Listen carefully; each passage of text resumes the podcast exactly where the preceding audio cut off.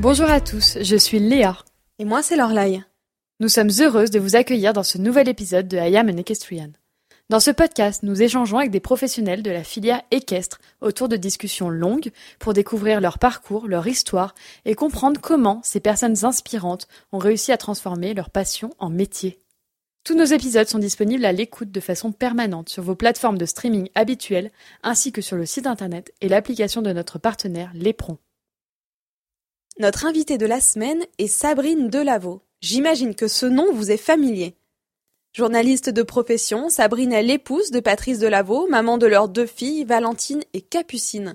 Auteur de trois ouvrages sur les sports équestres, dont le livre La saga Pessoa, Sabrine investit son temps, son énergie et son écriture pour offrir au public une fenêtre ouverte sur ce sport qu'elle côtoie de l'intérieur et dont elle connaît si bien les rouages. En 2019, Sabrine crée l'Académie de Lavaux, dont l'ambition est de former des jeunes passionnés au métier d'hommes et femmes de cheval. On vous souhaite une très belle écoute. Avez-vous déjà entendu parler de palette chromatique, d'IPN, de Isidore Odidor ou de Zélige? Tout un univers, celui de l'architecture, qui, comme les sports équestres, a son vocabulaire et ses usages. Bonjour à tous Le partenaire sponsor de cet épisode est l'atelier Compostelle bureau de design d'espace.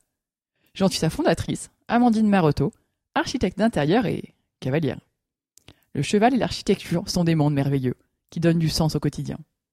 Ils connectent les gens, qu'ils ont même, dit-on, le pouvoir de rendre heureux. Architecture et sports équestres parlent de transmission. Parce que ce podcast nous accompagne sur la route entre vos résidences privées et les bureaux de vos entreprises aux quatre coins de la France et du Benelux, j'ai envie que ça continue et donc d'accompagner cette voie des sports équestres portée par des jeunes femmes brillantes et généreuses. Sports équestres et architecture parlent d'entraînement, de courage, de persévérance et d'équipe. C'est pour cela que mon atelier s'appelle Compostelle, comme le chemin. Nos sept architectes d'intérieur, répartis entre nos bureaux de Luxembourg et de Paris, travaillent avec les meilleurs artisans pour dans chaque rénovation se retrouve le sens de l'aventure et du panache. Sports équestres et architecture parlent d'héritage, de rêve, de conviction et de passion. Celle du cheval, de son élevage, de l'entraînement.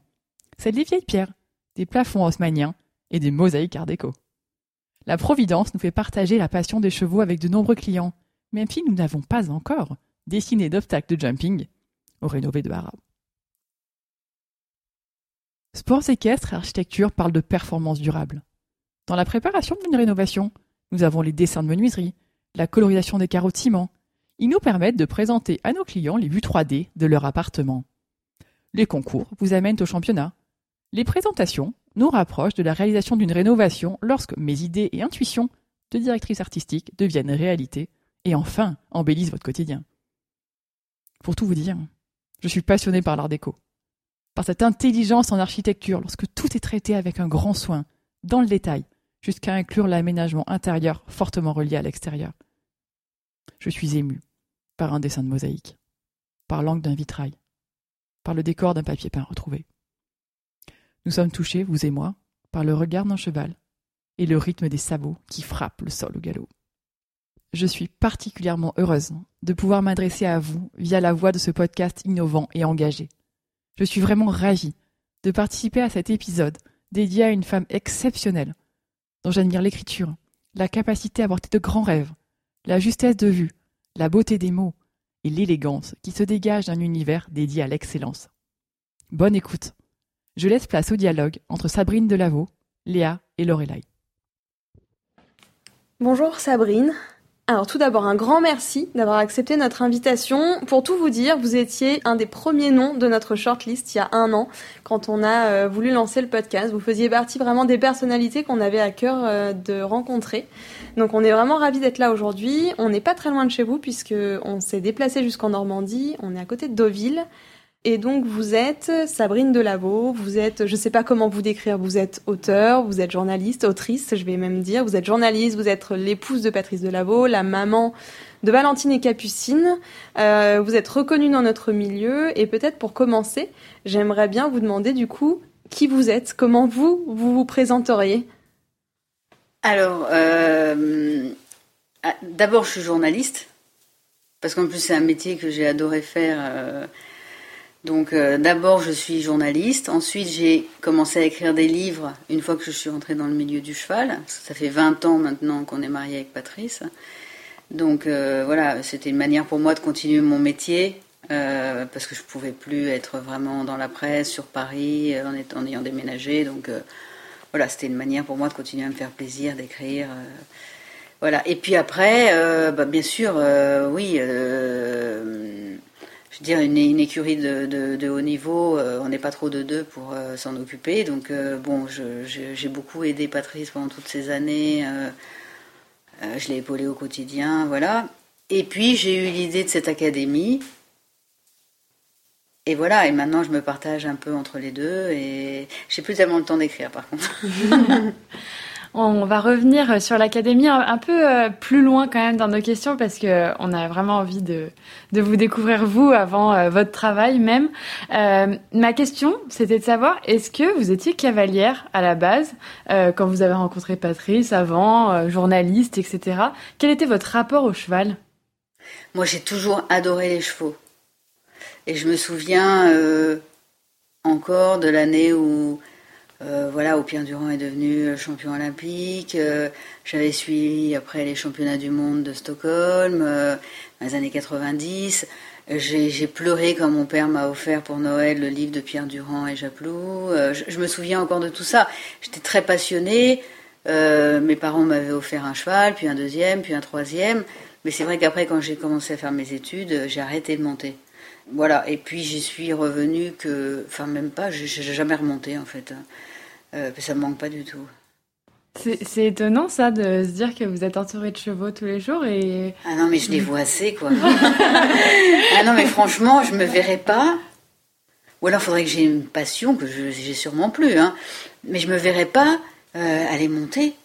Une fois que j'ai fini de m'occuper de tout, entre Patrice, les enfants, l'académie, et puis après, Sabrine, elle va monter à cheval. Non, non, non, non. non, je préfère faire autre chose. Vous avez eu deux filles avec Patrice. Valentine qui fait déjà partie de l'équipe de France Junior, Capucine qui est encore jeune, mais euh, on a vu et vous avez publié une vidéo très récemment que qu'elle progressait très très bien aussi. Est-ce que vous pensez que c'était inévitable que vos filles montent, à cheval?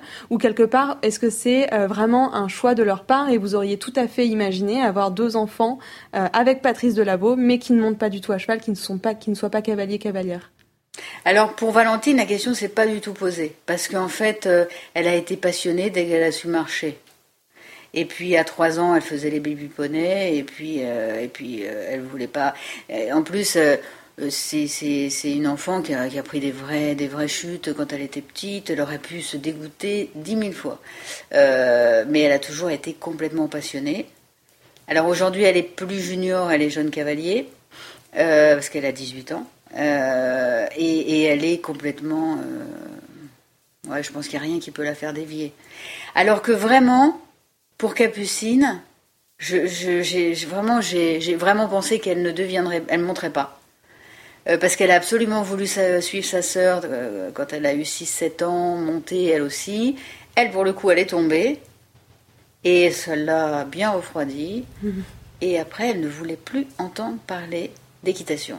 Et donc, vraiment, je lui ai tout ouvert de l'autre côté pour, pour, euh, pour, pour euh, voilà, lui faire découvrir d'autres sports, de voir vers quoi elle serait plus attirée, de quoi elle aurait plus envie.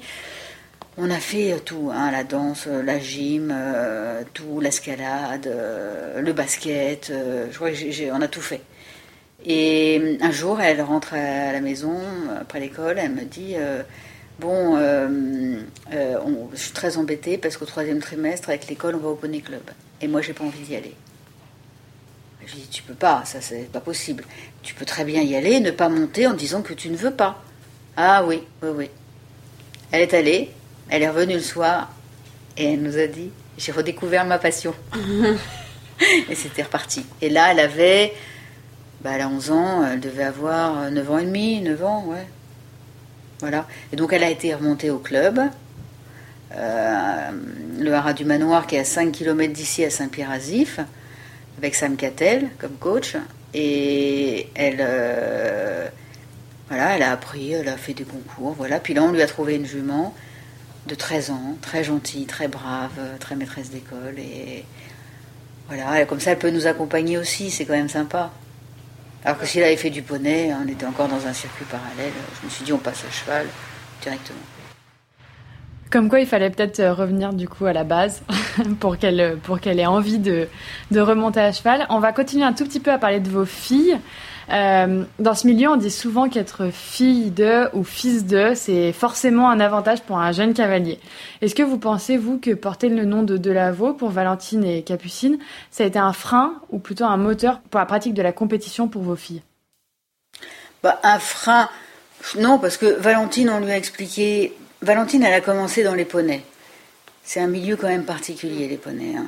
Donc oui, euh, elle en a pris je le sais, elle en a pris plein la tête, euh, voilà. Et à chaque fois qu'elle rentrait en piste, c'était un petit peu, voilà, euh, tout le monde venait regarder. Si elle faisait quatre points, je croisais les gens, j'avais l'impression que je venais d'enterrer quelqu'un, c'est-à-dire qu'ils me regardaient, l'air de dire, vous n'êtes pas trop déçu. Voilà. Et j'ai dit à Valentine, tu dois absolument vivre avec ça. Ça sera tout le temps comme ça. Alors, soit tu es capable de le supporter tout de suite, soit tu fais pas. T'as le choix encore. Voilà. Et elle, elle a toujours euh, très bien géré les choses. Capucine, euh, on n'en a même pas parlé. Elle se pose, euh, elle s'occupe pas de ça. Je pense que si nous, nous on a un côté miroir pour nos enfants, si nous on n'en fait pas cas, pour eux ça passe. Après, si elle me pose la question, on en parle, et puis nous on dédramatise le truc, voilà. Après, un moteur, je pense que elles sont très fières de leur papa et, Valentine notamment, euh, elle a vraiment à cœur d'écouter, elle, est, très, investie, c'est une éponge, elle écoute tout, elle, euh, voilà. Et Capucine a plutôt envie euh, toujours de faire plaisir à son père, parce que souvent quand elle fait quatre points, elle me dit je crois que papa il est déçu. Vous nous disiez que vous étiez journaliste à la base certainement près de Paris comme le grand cœur du journalisme est situé là-bas, est-ce que le fait d'être la femme d'un des meilleurs cavaliers français, aussi la, femme d'un athlète de haut niveau, vous a aussi donné des, vous en tant que, en tant que journaliste, des accès euh, pour exercer votre métier? Bah, c'est vrai que quand j'ai écrit mon dernier livre, qui était d'ailleurs même euh, euh, le premier, Confession cavalière, c'est vrai que j'ai eu peut-être plus facilement que d'autres la confiance des cavaliers parce que l'idée, c'était, déjà, je les connaissais quand même assez bien. L'idée, c'était de donner euh, une belle image de ce sport. Euh, et donc, ils s'attendaient pas à ce que je leur fasse un coup de jarnac. Donc, ils étaient plutôt en confiance. Et euh, celui que j'ai écrit, Jour de conquête, après les championnats du monde, j'étais quand même à l'intérieur. Je vivais ça de l'intérieur. J'ai pu le faire vivre aux gens, vraiment comme s'ils étaient dans l'équipe avec nous. Euh, et, là, c'est pareil. L'idée, c'était pas de raconter le, linge sale. Euh, il y en a toujours. Alors, j'ai abordé certains sujets dans le livre quand même parce que c'était important. Je pouvais pas faire que le monde des bisounours parce que ça, c'est pas, pas vrai quoi. Mais euh, j'ai toujours su faire les choses de manière à ce qu'on en dise, mais voilà qu'on voilà qu'on offre quand même une belle image de ce sport. Oui, donc ça m'a donné ça m'a donné la possibilité d'être dans le sein des saints, dans, voilà, au cœur du truc, euh, ça c'est sûr. On allait euh, justement y venir, la transition est, toute faite. Euh, pour évoquer un peu vos livres, donc vous avez écrit trois ouvrages qui ont tous connu de très grands succès, donc Confession cavalière, la saga PCOA et Jour de conquête. Est-ce que vous pourriez nous parler un peu de ces trois ouvrages, d'où vous est venue l'envie d'écrire sur le monde du jumping? Et quelle était votre volonté initialement? Ben, En fait, je trouvais qu'il y avait beaucoup de livres techniques dans la presse équestre, beaucoup de livres d'exercices, beaucoup de livres euh, euh, expliquant comment faire une épaule en dedans, et voilà. Euh, mais il n'y avait pas de témoignages de cavaliers. En fait, les jeunes, ils ont quand même besoin, les jeunes passionnés qui veulent faire du haut niveau, ils ont besoin de se référer à des modèles. Alors ils les voient en piste, mais ils connaissent pas leur histoire. Et après, selon les affinités, on va plus se sentir proche d'un Ludger, Berbaum, ou d'un euh, Michel Robert, ou d'une Alexandra Lederman. Euh, mais pour ça, c'est vrai que c'est important de connaître, leur histoire, de savoir comment ils ont forgé un peu leur, euh, leur carrière, par quoi ils sont passés, les échecs, les réussites, comment ils, se sont relevés. Et je trouvais que ça, n'y avait pas du tout. Donc Confession cavalière, c'était vraiment pour montrer aux jeunes voilà ce que c'est que la sphère du saut d'obstacle à travers les témoignages de, voilà, de cavaliers, de grooms, de vétérinaires, d'entraîneurs, de propriétaires, d'éleveurs. Voilà ce que c'est. Ça nous parle. Oui. Et voilà, après, Saga Pessoa, euh, je comprenais pas comment c'était possible qu'un Nelson Pessoa n'ait jamais lu un, livre. Parce que euh, c'est une histoire qui est tellement romanesque, c'est quand même un père fondateur de l'équitation euh, dans le monde. Euh, son fils a été encore meilleur que lui, je veux dire, c'est le truc qui, qui arrive jamais. donc, il y avait quoi écrire quelque chose. Après, en l'écrivant, j'ai compris pourquoi. Parce que Nelson Pessoa, c'est quand même un être. Euh, voilà, hein, il vous donne rendez-vous là, puis en fait il est là-bas, et puis en fait il devait venir à 3h, mais il est là à 21h. Et voilà, et, puis, et puis c'est ce qui fait aussi son charme. Euh, mais je sais que beaucoup de gens s'y sont attelés et ils ont renoncé. Donc moi, comme je passais par Rodrigo, parce que le livre c'était surtout sur Rodrigo, Rodrigo m'a quand même pas mal aidé gérer son père pour qu'il me raconte son histoire. Mais après, c'était, c'était génial, vraiment génial. Et le dernier, je m'étais dit, j'ai vraiment envie d'écrire des carnets de route. Et donc, je trouvais ça intéressant de montrer, on est parti de la nomination de Philippe Gerda, euh, championnat d'Europe 2013, et puis les Jeux mondiaux. Voilà. Comment vous avez fait pour présenter votre projet aux cavaliers de l'équipe, au staff parce que on sait que on est parfois dans un monde qui peut être un peu parfois opaque. On n'a pas toute la transparence, notamment pour le grand public. Vous arrivez avec un projet en expliquant au staff que vous allez être là, en fait, dans leur euh, quotidien, dans leur intimité, euh, pendant un championnat aussi important que sont les Jeux équestres mondiaux, qui sont euh, au moins aussi importants que les Jeux olympiques pour, pour ce sport. Comment ils l'ont reçu, cette idée-là, et comment vous leur avez présenté? Bah, En fait, déjà, j'y suis dans leur quotidien. Bon, si ce n'est que j'assistais aux réunions, là. En plus. C'est vrai que sinon, les réunions, euh, les femmes, euh, vont pas. Hein. Heureusement, d'ailleurs. Parce que. Euh, mais par contre, là, du coup, j'ai, assisté peut-être à une réunion. Euh, parce qu'il n'y en a pas tant que ça non plus. Et après. Après, c'est aussi, je veux dire, ils ont l'habitude, ils ont toujours eu l'habitude de me voir. Et puis, sauf que là, j'avais, j'avais un carnet. Et puis, et voilà, moi je leur ai présenté le, que ce soit au staff ou, au cavalier, je leur ai dit, moi je voudrais écrire voilà des carnets de route de l'intérieur.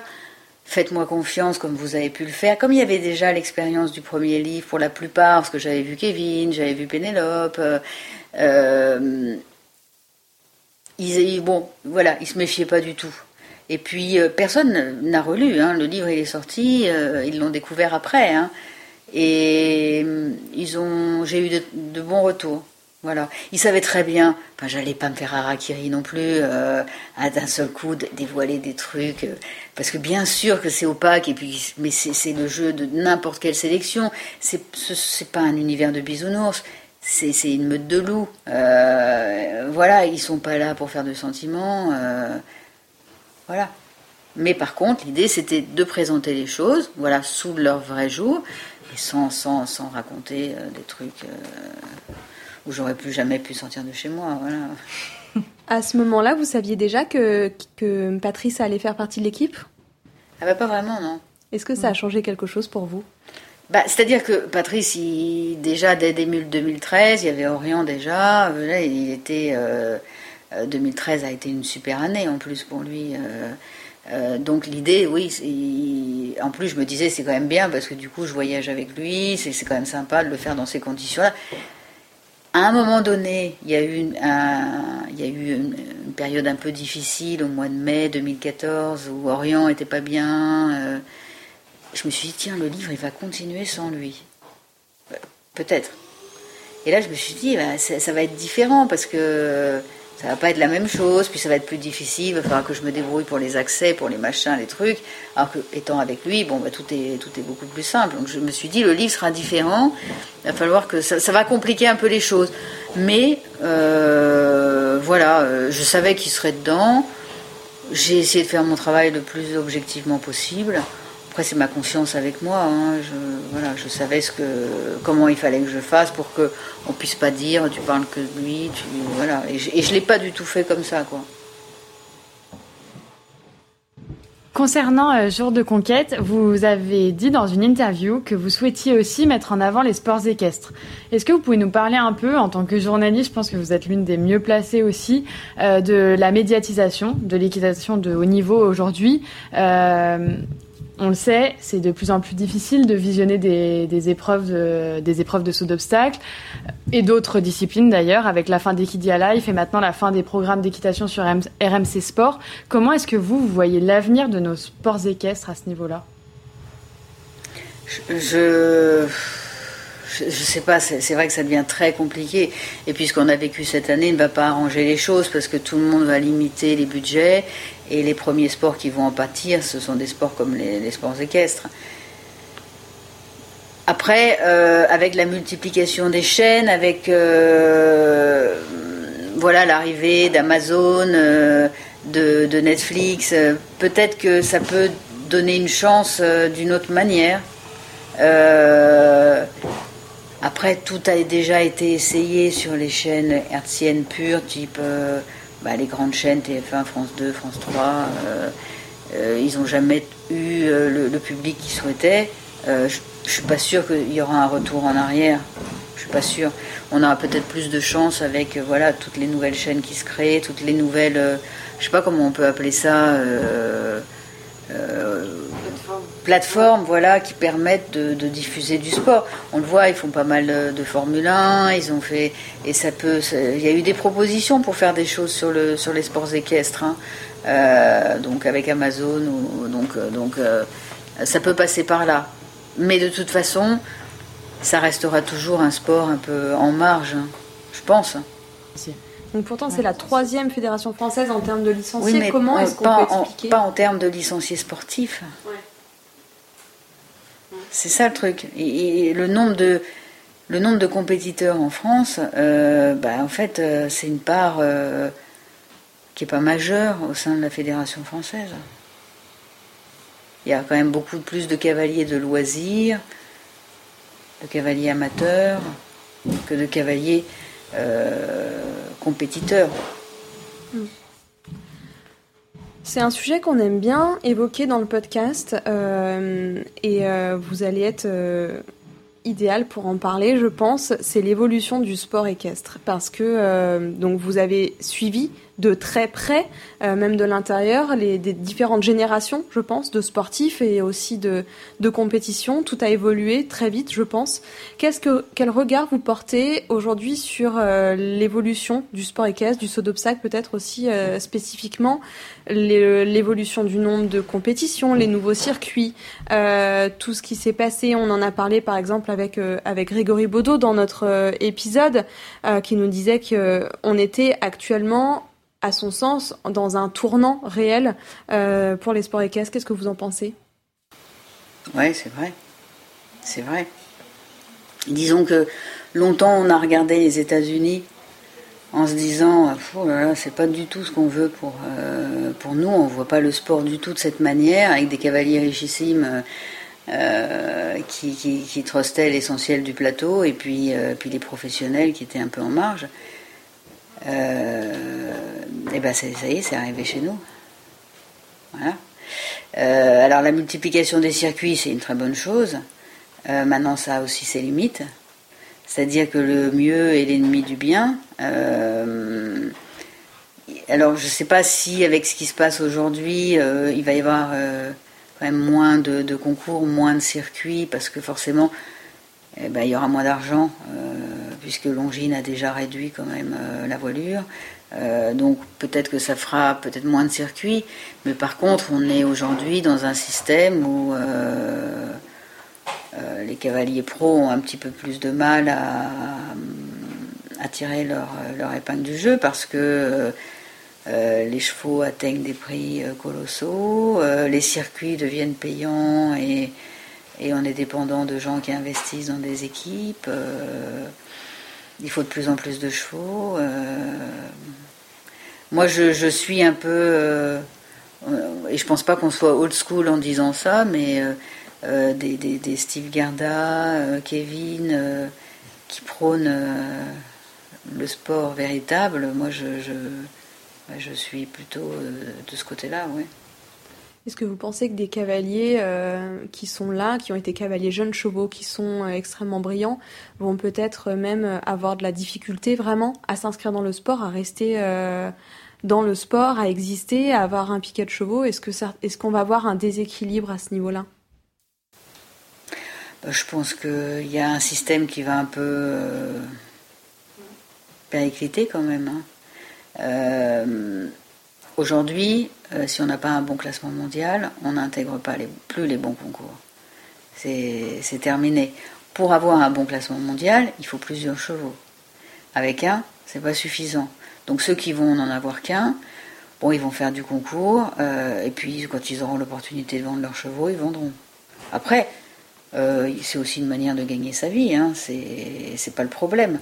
Mais ça fait que des cavaliers qui avaient des ambitions, euh, soit ils doivent revoir complètement leur système, trouver des investisseurs et se construire différemment et évoluer différemment, euh, soit ils restent dans le système qui est le leur et ils vendent leurs chevaux dès qu'ils arrivent à maturité, ils les vendent très bien et on gagne sa vie aussi de cette manière-là. Mais je pense que les jeunes qui arrivent aujourd'hui, ils ne peuvent pas se contenter de bien monter. Hein. Quand on n'a pas l'argent, il faut savoir être malin. Et je pense que voilà. Tout à l'heure, vous avez fait une réflexion. Euh, vous aviez dit euh, ah non, les femmes n'assistaient pas aux réunions. Alors, euh, on voulait aborder ce sujet évidemment parce que vous êtes une femme de l'ombre et en même temps reconnue dans ce milieu. Est-ce que vous pensez que dans la filière dans laquelle on évolue, les femmes ont les mêmes chances que les hommes? En temps, on parle sur le plan sportif, mais aussi sur le plan entrepreneurial, journalistique. Est-ce que vous pensez que les femmes sont finalement traitées sur un pied d'égalité et ont les mêmes opportunités dans les sports équestres? Ah oui, oui, complètement. Ah non, je ne veux pas rentrer là-dedans. Non, non, non, non, non. Non, non. Non, que ce soit les journalistes, on voit beaucoup de filles, euh, donc puis il n'y a, aucune différence à ce niveau-là. Euh, les cavalières, euh, on a la chance d'avoir des, des, top cavalières en France. Alors, je dis pas que c'est facile. Non, c'est déjà difficile pour un homme. Donc, la femme, dans toute sa spécificité, euh, c'est vrai que ça, complique encore un petit peu les choses, et que nos femmes cavalières sont quand même des femmes de tête dans l'ensemble. Hein. sont elles sont pas mièvres. Hein. Donc, euh, mais par contre, rien ne les a empêchées d'arriver à haut niveau, et puis surtout, elles se débrouillent excessivement bien. Donc, pour moi, il n'y a aucun problème là-dessus. Euh, aucun. Aucun. Le cheval est le seul sport mixte euh, qu'on peut voir aux Jeux Olympiques. Est-ce que vous pensez que c'est vraiment justement par ce biais-là qu'on peut permettre à des femmes athlètes ou à des femmes entrepreneuses, etc., d'exister, de bénéficier d'opportunités sportives et, euh, et, de carrière parce qu'on est sur un sport justement où les résultats sont les mêmes pour les hommes et pour les femmes? Oui, je pense que c'est la meilleure définition de notre sport, c'est que c'est on est sur le même pied d'égalité. Voilà. Euh, ils font la même chose, euh, du coup ils gagnent le même argent. Euh, alors il y a eu une période où c'était un peu compliqué, il y avait le concours d'Ixted qui était encore avec un grand prix le samedi pour les femmes, un grand prix le dimanche pour les hommes. Bon, Alexandra Lederman avait jeté un vrai pavé dans la mare en, voilà, en râlant contre ça. Aujourd'hui, ça, n'existe plus. Je veux dire, je pense pas. C'était, c'était, un concours qui était un peu old school, un peu, voilà, mais il n'y avait pas de notion de. C'était un peu la spécificité de ce concours. Bon, ça a disparu. Hein. Et je pense que vraiment, non, euh, les femmes ont les mêmes chances que les hommes. Après, il faut qu'elles soient pugnaces. Bon, euh, ça c'est clair. Euh, mais parce que c'est difficile d'une manière générale, pour les hommes comme pour les femmes. Et, et moi, je dirais même que après, ça peut devenir carrément un avantage d'être une femme. Parce que comme il n'y en a quand même pas beaucoup, elles peuvent bénéficier d'une, visibilité supplémentaire à celle des hommes. D'ailleurs, elles, savent le faire aussi, donc euh, voilà. Donc non, non, non, non, moi je trouve ça très bien. Et, puis voilà, l'homme il va jouer sur certains points et la femme va jouer sur d'autres atouts. Euh, euh, c'est la vie, ça. C'est ce qu'on voit tous les jours. Nous voilà arrivés à un mi-épisode. Déjà, qu'en pensez-vous? Si ce podcast vous plaît, parlez-en autour de vous et partagez-le sur les réseaux sociaux. Je profite aussi de cet entracte pour vous dire que si vous n'avez jamais laissé d'avis positif sur I Am an Equestrian sur votre plateforme d'écoute de podcast, n'hésitez pas à le faire car ça nous aide beaucoup. Allez, je laisse place à la seconde partie de cet échange constructif et authentique avec Sabrine Delaveau. Vous avez des. Quand vous encadrez votre fille, euh, qui, je pense à Valentine, qui, je j'imagine, a aussi des ambitions de haut niveau. Est-ce que, euh, est-ce que vous lui apportez des conseils spécifiques par rapport justement à la gestion de sa carrière et par, par rapport aussi à sa vie de jeune fille ou de jeune femme? Ça, c'est dur. Hein. c'est dur parce qu'il faut qu'elle fasse sa propre expérience. C'est important. Mais en même temps, c'est vrai que c'est une enfant qui, euh, qui écoute vraiment ce qu'on peut lui dire. Après, elle en fait ce qu'elle en fait. Mais euh, voilà, on lui a toujours expliqué que c'était difficile, que ce serait pas simple de gérer à la fois sa vie de femme, sa vie de cavalière, euh, sans, que ce soit infaisable. Euh, et qu'il fallait. moi, je lui ai toujours dit tu t'occupes de toi, tu te construis toi, tu t'occupes pas de ce qui se passe autour. et c'est important de, de veux dire, c'est pas facile, mais c'est pas en se plaignant, oui, mais regarde, un tel a de meilleurs chevaux que moi, oui, mais regarde, c'est plus facile là, euh, oui, mais moi. Euh, non, on lui dit toujours, voilà, concentre-toi sur toi, tu as tes atouts, tu as tes points faibles, il y a des choses qui sont plus compliquées, euh, moins simples, plus faciles.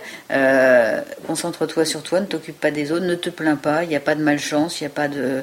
Il y a, y a soit motivée, ambitieuse et intelligente. Et voilà, si on peut t'aider, on le fera. Et, voilà. Vous nous avez dit euh, tout à l'heure notamment que vous n'aviez pas le temps de, de, monter à cheval parce que vous occupiez de l'académie, de Patrice, des filles, etc. Est-ce que vous pourriez nous dire un peu quel rôle est-ce que vous pensez jouer, vous, dans la vie quotidienne et la performance sportive de la famille de Lavaux, finalement? Bah, Écoutez, moi, euh, je ne joue pas un rôle dans la performance quand ils sont sur la piste, euh, Sabrine, elle n'est pas au milieu. Euh, là, là, là. Donc voilà, non, c'est pas une question de ça. C'est c'est un travail de coordination avec eux et puis on réfléchit un peu à plein de choses, comment on peut avancer, évoluer, organiser le planning de concours, penser, se souvenir, il faut faire ça, ça, ça. Toujours réfléchir à comment on peut essayer de s'améliorer, comment on peut essayer de, de trouver des solutions pour avancer. Euh, jamais laisser tout le monde se reposer. Euh, là, toujours dire attention. et voilà, et c'est un peu, voilà, un job comme, c'est ça, un peu. Vous êtes euh, multicasquette, euh, comme, euh, comme il faut l'être aussi hein, dans ce métier, euh, dans, dans, cette filière en tout cas. On se posait la question de, de la facilité d'équilibrer la partie vie privée avec la partie sportive. Parce que c'est quand même un sport où, qui est très prenant, où on peut vite avoir 50 week-ends de compétition dans l'année si on s'écoute et si on suit le circuit. Comment est-ce que vous parvenez à gérer justement euh, ce côté-là, l'équilibre entre les compétitions qui sont très nombreuses, qu'il faut suivre si on veut pouvoir continuer euh, à être dans le circuit, et puis euh, ben, la vie de famille, les impératifs personnels et individuels? Eh ben, non, ça c'est une question. alors, c'est un sport qui dure une vie, donc de toute manière, la vie personnelle et la vie professionnelle, c'est un briquet. Dans le sens où euh, Patrice, il est professionnel depuis qu'il a 15 ans. Il a 55 ans aujourd'hui. Il s'est pas arrêté de vivre pendant toutes ces années. Donc, en fait, euh, voilà, la vie se fait autour de la compétition, autour du sport. C'est pas comme le tennis ou le foot, où ils mettent leur vie un peu entre parenthèses pendant 10-15 ans, euh, et puis après, ils, vivent comme tout le monde.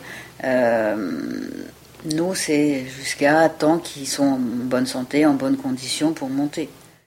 Donc, euh, donc voilà, ça en fait partie. Euh, c'est sûr que bah, du coup, c'est du, du, quotidien, c'est-à-dire que tout est mélangé peut pas dire tu passes la porte, on ne parle plus de, on ne parle plus de cheval, on ne parle plus de compétition. Non, Ils rentrent le soir, on travaille les plannings de concours, faut faire les engagements, les demandes, les trucs. Euh, va, va, faut penser, Capucine, elle va faire ça. Euh, voilà, c'est ça en fait partie. Après, dans un de mes rôles, c'est de savoir leur dire à un moment donné, hey, stop, là on va prendre une semaine, se retrouver un peu ensemble. Capucine, elle est petite encore, elle a besoin, elle a besoin de passer du temps avec euh, Valentine, avec papa. Euh, voilà, donc euh, il, faut, il faut penser aussi à ça, quoi. pendant une semaine, voilà, on, a, on est parti à l'île de Ré, on s'est fait une semaine du vélo, du truc, tous ensemble. Bon, Valentine, maintenant, ça va être une des dernières fois, parce que c'est avec nous, mais bon, pour sa sœur, c'est quand même sympa, parce qu'elle a que 11 ans, donc voilà. Donc on essaye un peu de tout faire. Et vous semblez bien le faire en tout cas. On va parler évidemment de l'Académie de Lavaux que vous avez euh, créée il y a un an. Euh, quel était votre objectif et quels sont pour vous les réels enjeux de cette académie euh, au moment où vous, avez eu envie de lancer ce programme? Ben, En fait, moi j'accompagne Valentine en concours poney depuis qu'elle a 10 ans. Et hum, bon, on a monté un petit peu les échelons. Euh, et puis, euh, je me suis rendu compte qu'il y avait quand même beaucoup d'enfants qui se déscolarisaient euh, pour, pour faire la compétition. Alors après, c'était aussi parce que les écoles ne jouent pas forcément le jeu du sport. Donc, ils ne toléraient pas d'absence. voilà, c'était très compliqué pour certains parents d'arriver à faire les deux, quoi. Donc, ils se disaient, bon, bah, il y a l'alternative du CNED on va inscrire les enfants au CNED et puis euh, voilà. Mais moi, ce qui me gênait le plus, c'est que, ok, euh, l'école, c'est le projet pédagogique. Bon, euh, c'est voilà, apprendre, passer sixième, cinquième. Hein. mais il y a aussi le rôle social d'accompagnement des enfants dans le développement de leur personnalité. De, voilà, les enfants, ils ont besoin d'être ensemble, de se construire socialement ensemble. Ça en fera les adultes de demain. Donc, euh, ils étaient d'un seul coup privés de, ce côté social. Et, finalement, immergés dans un sport où, euh, bah, à cet âge-là, ils sont quand même pas grand-chose encore. Hein. Euh, qui peut dire qu'ils seront bons demain? C'est impossible. Mais par contre, par le biais de ces réseaux sociaux qui sont hyper destructeurs, euh, pour des enfants euh, qui commencent à avoir des comptes, euh, qui commencent à raconter leur vie sur les réseaux, qui, qui, alors ils sont encensés alors qu'ils ont fait trois fois rien, et puis ils ont un melon comme ça. Et eh ben, c'est un vrai problème. Parce que c'est des enfants, ils, ont, ils sont le week-end en concours. ils font bien ou ils font mal. Quand ils vont à l'école le lundi, par la force des choses, ils passent à autre chose. Hein ils se remettent dans le truc de l'école, demain j'ai une éval, attention, t'avais ton devoir d'histoire, euh, hein, euh, ils sont obligés de, passer à autre chose. Alors que ça a été bien, bah, ils n'ont pas le temps de s'apesantir sur euh, le truc, et que ça a été mal, ils ne vont pas gamberger pendant 3-4 jours à se dire ah là là, ça n'a pas été, hein, ils passent à autre chose. Et puis ils vont à l'école, et souvent à l'école, les sports équestres, personne ne connaît. Donc, ils redescendent aussi sur Terre.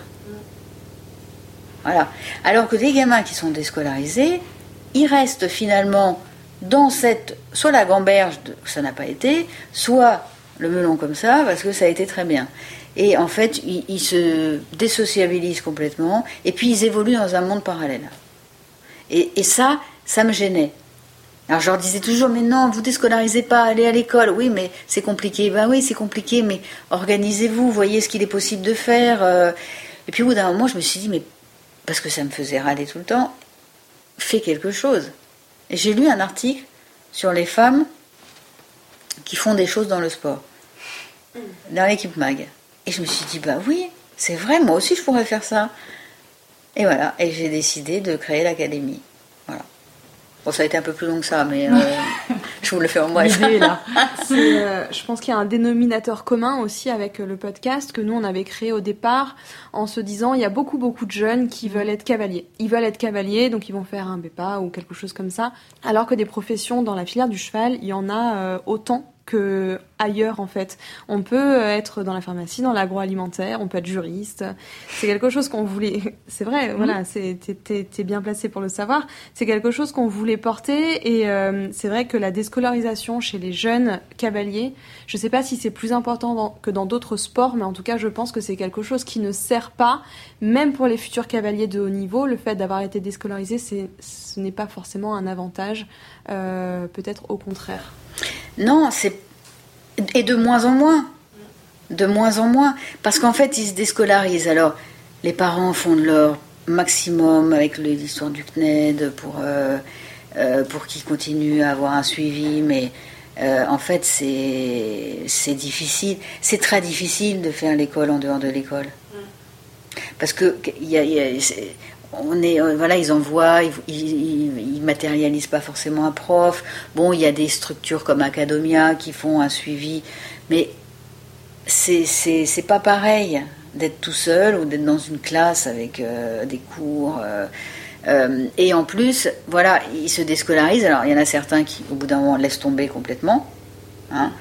Et, et, du coup, quand on voit aujourd'hui aujourd'hui un cavalier, c'est un businessman il doit savoir parler anglais, il doit savoir s'exprimer euh, devant du monde, il doit savoir démarcher des sponsors, des propriétaires. Il, doit avoir un vrai bagage, quoi. Et, l'école, bon, même si elle fait pas tout, mais déjà, elle leur offre la possibilité, une fois qu'ils ont le bac, de pouvoir faire des études, ou de pouvoir reprendre leurs études au moment où ils le jugent nécessaire. Voilà, une fois qu'on a le bac, euh, voilà, si on veut euh, reprendre nos études 15 ans après, on peut le faire. Euh, et, donc, c'est un vrai problème pour moi d'arrêter l'école. Mais on, votre question c'était aussi est-ce que les cavaliers en souffrent plus que dans les autres sports? Oui, parce qu'il n'y a pas de structure dans l'équitation.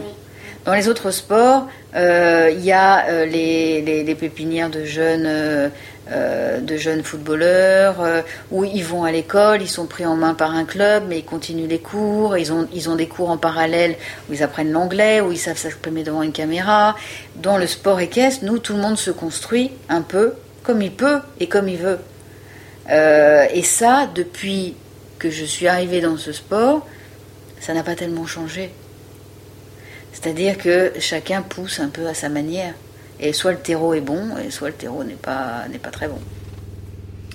Et puis à l'Académie de Lavaux, euh, si je ne me trompe pas, vous avez aussi euh, voulu orienter un peu euh, la formation des élèves dans euh, la direction de l'équitation, je sais que vous, vous, proposez des cours de, euh, sur la pratique, euh, la formation des réseaux sociaux par exemple, la prépa physique, si je me trompe pas un peu de préparation mentale aussi. donc vraiment l'objectif pour vous c'était de créer un cavalier et pas seulement de leur faire continuer l'école et monter à cheval à côté. Bah, l'idée c'était de leur montrer toutes les exigences que demande le cavalier de, de haut niveau. Euh, il y a, effectivement de, continuer à, progresser au niveau équestre, mais les cours de prépa mentale, ben mine de rien, ça leur fait du bien aussi. Ils apprennent un peu comment se préparer à la performance, comment gérer le stress. Euh, et après, la prépa physique, c'est voilà, les cavaliers font très peu d'étirements, alors que, je veux dire, leur dos souffre souvent. Euh, ils ont souvent des problèmes de, comment on appelle ça euh. Voilà, donc euh, euh, l'idée c'était de leur montrer toutes les facettes du sport de haut niveau et euh, tout, en, continuant à progresser, à travailler. ouais, c'était, c'était vraiment l'idée. Mais l'idée c'était de leur dire voilà, on vous donne toutes les cartes en main pour réussir. Et puis, il faudra qu'on se pose à un moment donné pour voir si on a raison de continuer dans cet objectif-là ou s'il faut, vaut mieux favoriser les études, s'épanouir dans un, dans, un, dans un job, dans un job lié au cheval, et continuer à monter en compétition pour se faire plaisir, parce qu'à côté on aura un bon job et on aura les moyens de continuer, alors que euh, des fois ils s'enferment dans l'envie de, monter sans avoir, je suis désolée, après le haut niveau c'est pyramidal, hein. il y a beaucoup d'appelés, peu d'élus, c'est le sport ça, de haut niveau. Et, ils, veulent, euh, ils veulent absolument faire, ils arrêtent les études, Après, ils n'arrivent pas à faire. Et puis, ben, ils font quoi? Ben, Ils végètent. Ils se recyclent tant bien que mal dans un truc euh, euh, ou autre, euh, vendeur de granulés ou j'en sais rien. Mais sans, voilà, sans, réussir. J'ai une petite question qui me vient en vous écoutant. Est-ce que ça a toujours été ancré en vous le fait d'aider euh, des jeunes à se développer comme ça Parce que je sais que vous avez été euh, une deuxième famille, notamment pour Édouard Lévy, euh, qui vous accompagne encore à l'Académie de Lavaux, puisqu'il est parrain de l'Académie, si je ne me trompe pas. Je sais que vous accompagnez aussi beaucoup des Mathis Burnouf, par exemple. Ça, ça a toujours été un truc qui vous qui vous a plu, qui est en vous, en fait, finalement, ça? J'adore les enfants. non, mais c'est vrai. C'est vrai que à chaque fois, si je peux aider, je, me dis toujours, ce gamin-là, il est bon. euh, euh, c'est le cas de Matisse, mais j'ai une très bonne relation avec plein de jeunes.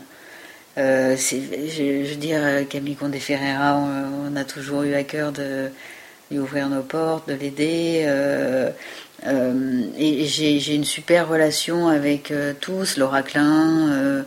je veux dire, si, c'est notre rôle d'aider des bons jeunes, de, pouvoir donner un coup de main. Qu'est-ce que c'est en fait de passer un coup de fil en disant tiens prends-le, euh, euh, il vaut vraiment le coup, il est bon, euh, ça coûte rien quoi de donner un coup de main.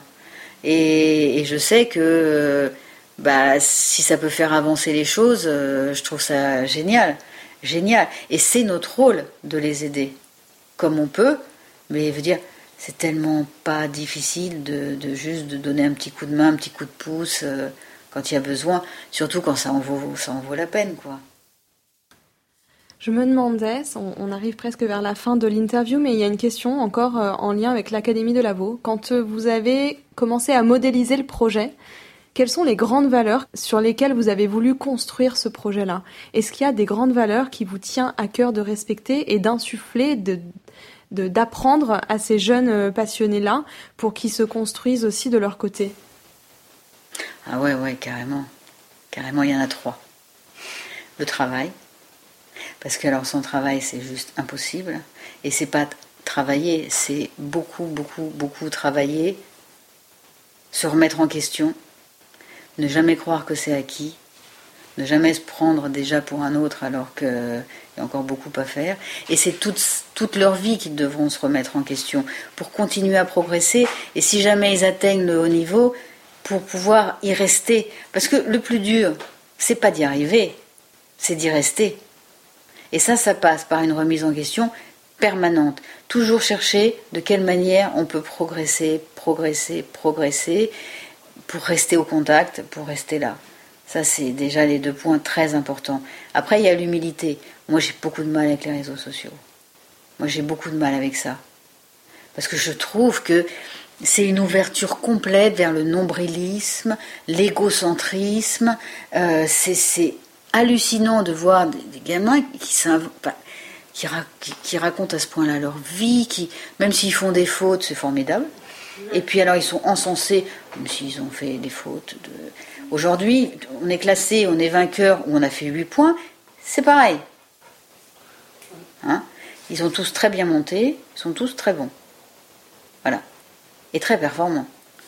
Euh, donc moi, l'humilité, pour moi, c'est déjà... Déjà, euh, moi, si ça ne tenait qu'à moi, les enfants de l'académie, ils n'auraient pas de compte, euh, tous ces trucs-là. Là, parce que je, trouve que pas, c'est pas valorisant pour eux.